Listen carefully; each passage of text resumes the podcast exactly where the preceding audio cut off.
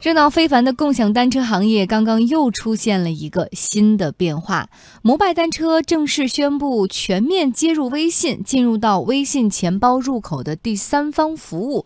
今天，摩拜单车给天下公司发来的文字材料显示，摩拜单车将会出现在微信钱包页面的第三方服务九宫格当中，和微信此前接入的滴滴出行、美团外卖、京东优选以及大众点评所提供的吃喝玩乐等热门的服务。同级用户只要在微信的页面上点击“我钱包”还有“摩拜单车”，就可以进入到摩拜单车小程序了。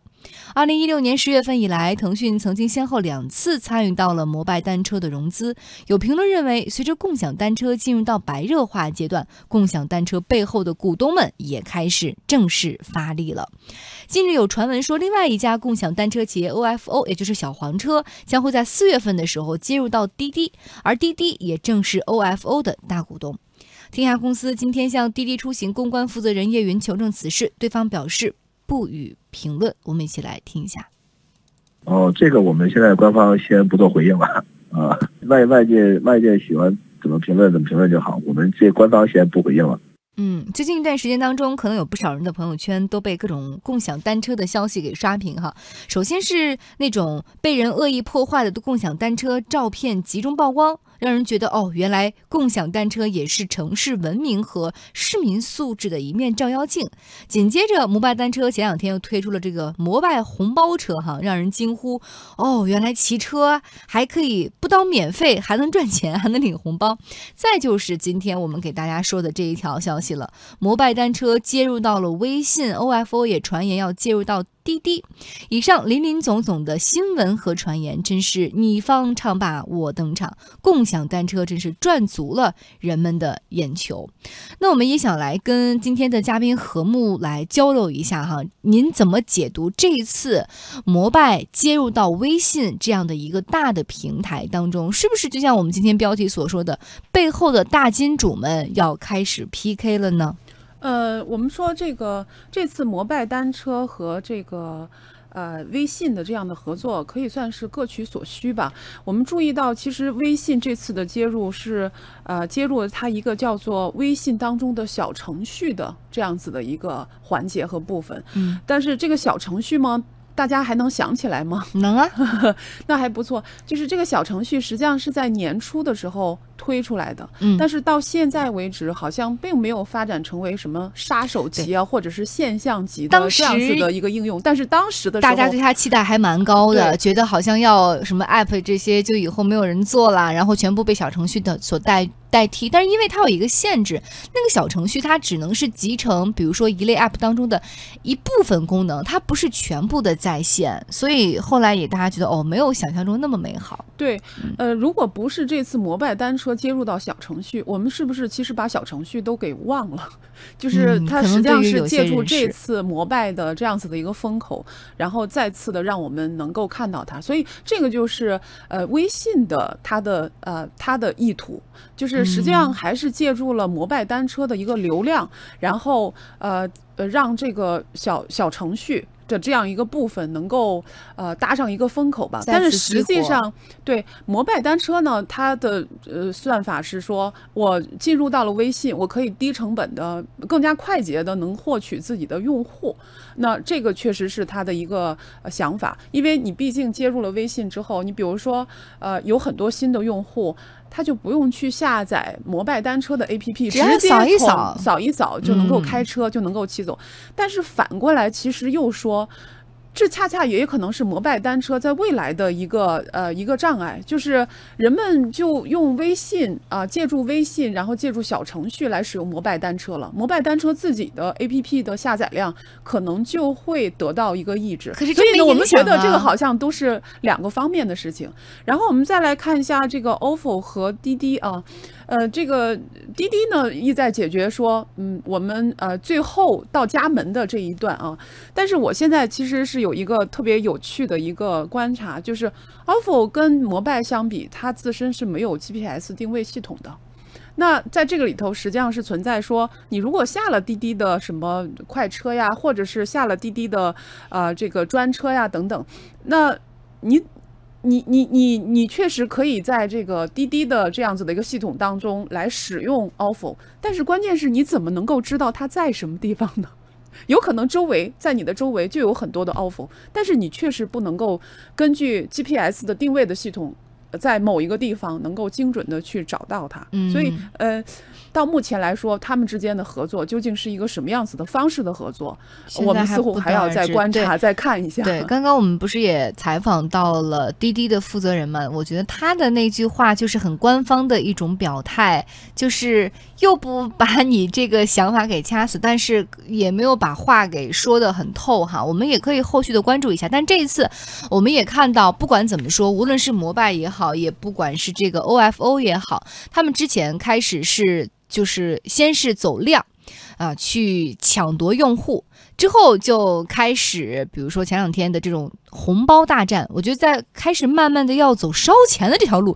前两天我看到有人担心说，哇，不会又要成滴滴？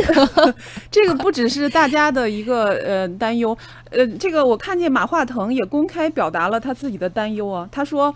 原来的时候，最初的这个共享单车，它尽管收费低廉，不就是半个小时五毛钱，半个小时一块钱，已经非常低廉了。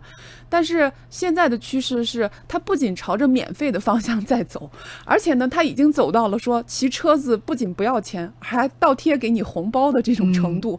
那作为投资者来说，他们真的是好心痛啊。但是那这份心痛的背后，我觉得他们要付出这么多。也是想要得到更多了，他们想要得到什么？未来的这个合作模式又会有哪些啊新的亮点？我们在一段广告之后继续和大家来分享。三 D 木门，科技智门超级工厂，三 D 木门。有观点认为，这一次摩拜单车呢是主动的和腾讯来进行合作，显然是出于这种战略打击竞争对手、快速获取市场的一种诉求。虽然摩拜一直在强调自己是一个独立的公司，但是站在今天的这个节点上，也不难预测，摩拜最好的未来一定是当年的滴滴的那样的一种路径。那什么叫做滴滴路径呢？来给大家介绍一下。当年呀，滴滴在充分利用微信的流量以及现金支持发展壮大。之后和快滴合并，然后顺利脱离了腾讯的掌控。在和 Uber 中国的合并案当中，腾讯都不是主导了。根据报道，滴滴和 Uber 的管理层谈了两周，在确定了合并架构之后，才告知腾讯这个事实。所以当时腾讯也从战略投资变成了财务投资，就是用大白话给大家解释一下，你可以走一个。将来翅膀硬了单飞的这个路数，嗯，上海社会科学院互联网研究中心研究员李毅认为说，共享单车的竞争发展下去啊，一定会出现当年网约车市场的情况。两大巨头，也就是现在的摩拜和 OFO，他认为是要选择合并的。很多投资人呢都是重合的，到了最后一个阶段，大家坐下来还是会算账，是吧？那我们继续打下去啊，我们一个月烧多少钱？啊，我们可能会烧到这个多少钱以后，我们会决出胜负啊，这是一笔账。那么可能还会算一笔账。那么我们现在开始，我们就合并。呃，你占有多少股份，我占有多少股份，甚至说，呃，我还可以给你一部分钱，你还可以占有这个股份。然后呢，我们的烧钱大战停止。我们可以开始获利，或者说开始套现了，然后我们再计算我们什么时候可以 IPO 了，什么时候大家可以共同的分享上市圈钱的这个盛宴了。到这个时候呢，大家就知道到底会啊什么时候结束这场战争。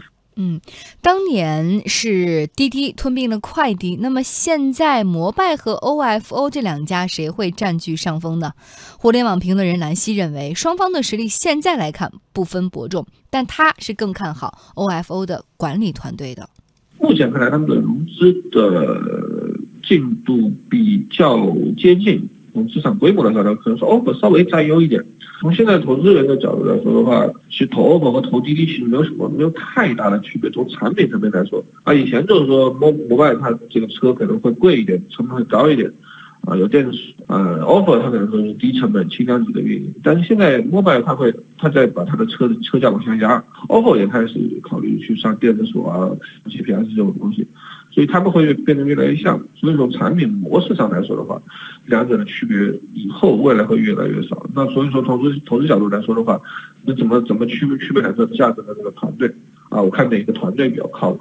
那你说讲我个人来说的话，可能说 OPPO 的团队会比摩拜要稍微好一点，毕竟戴威他们都是从北大学生会主席就位上来的，所以说他的这个个人经验和个人履历上来说的话，他应该比摩拜那帮人要要要强一些。那帮人是直接做摩拜，很多人是做 Uber 优步中国出来的，那帮人有点不接地气。上海社会科学院互联网研究中心研究员李毅指出，摩拜和 OFO 不管是谁合并谁都没问题，但最重要的是不要重蹈网约车的覆辙，一合并就开始涨价。去年的这个网约车大战，最后滴滴并购了这个 Uber 的中国区业务。呃，但是我想呢，就是大家能看到一个结果，这个结果就是。呃，很快啊，这个滴滴的整体的价格就上涨了，并且上涨了很多，给这个人民群众啊带来了很不好的这种体验。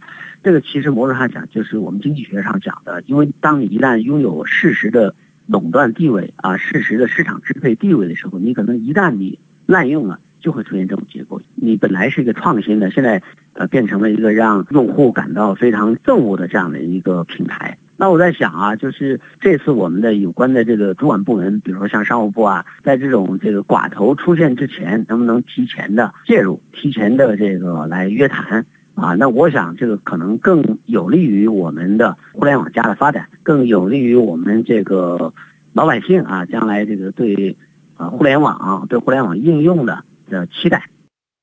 嗯嗯，我们来问一下何木。何木怎么看现在摩拜和 OFO 的这场大战？先从它两者而言，你认为谁的胜算更高？为什么？另外一个问题就是，你觉得在这两者拼杀的时候，有没有可能第三者再进入？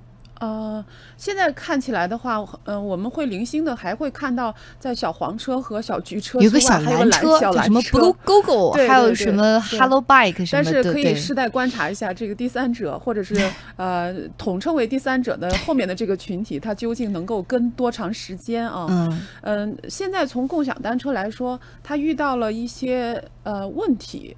呃，这些问题呢，似乎呃就是越来越浮出水面。你比如说，第一个就是，呃，这些共享单车占据公共空间和公共资源的问题。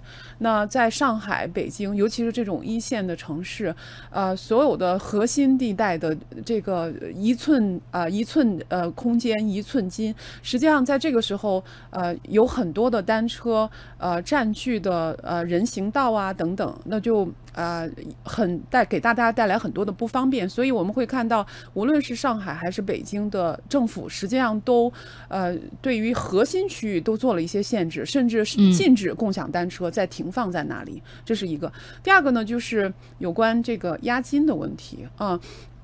我们注意到一个呢是说，它实际上是一车多押，就是呃，我们去，比如说我去用这个单车的时候。用了摩拜单车的时候，我要给他一笔押金啊，大概两百摩拜是二百九十九。嗯。呃，然后这这个车呢，轮到下一个人用的时候，它实际上还要再压进去二百九十九，这个实际上就是一个一车多押的问题。所以为什么积累了这么多的押金，也就是这个道理。那么押金现在的安全性和风险的问题，好像大家还都真的是比较关注。我们相信在众目睽睽之下，它可能也不会出一些大的问题啊。但是呃，这始终是一个。呃，是一个在未来需要面对的一个事情。然后，呃，再有一个呢，第三个呢，就是说，嗯，这样子的补贴的办法，从免费，然后甚至到红包倒贴，那这个这个生意还是要赚钱的，他怎么做下去呢？